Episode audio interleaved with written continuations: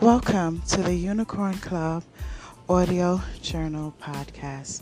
Today is October 21st, 2019.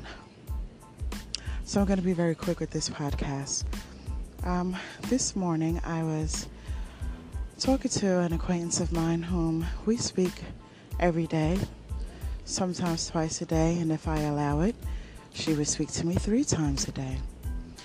So, in talking to her this morning, I told her that I'm feeling a bit better and that I would be getting back to my day to day routine that I normally do.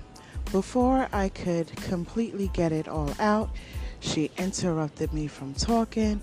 I said, Oh, well, just let me know what time you'll be doing XYZ so that I don't interrupt you. It was almost as if she had already knew that the day would come where I would be getting back to my normal self. So, in a sense, I'm a bit disappointed because uh, she, out of all people who speak to me every day and sometimes multiple times a day, hadn't bothered to say, Hey, girl, are you okay? So, in my conclusion, I want to say to you, check on your strong friends. When you see that something is out of the ordinary for them, ask them, is everything okay? Even if they choose not to say anything uh, to you at all about it. You never know. They may or they may not. Perhaps they want to keep it to themselves. Perhaps they don't mind sharing.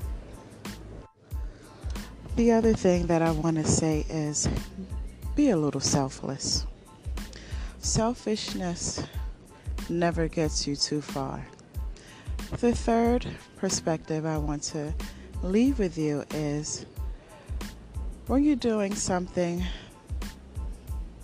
that may be perceived as wrong in the other person's eyes, just because they don't call you out on it, that does not mean that they don't know.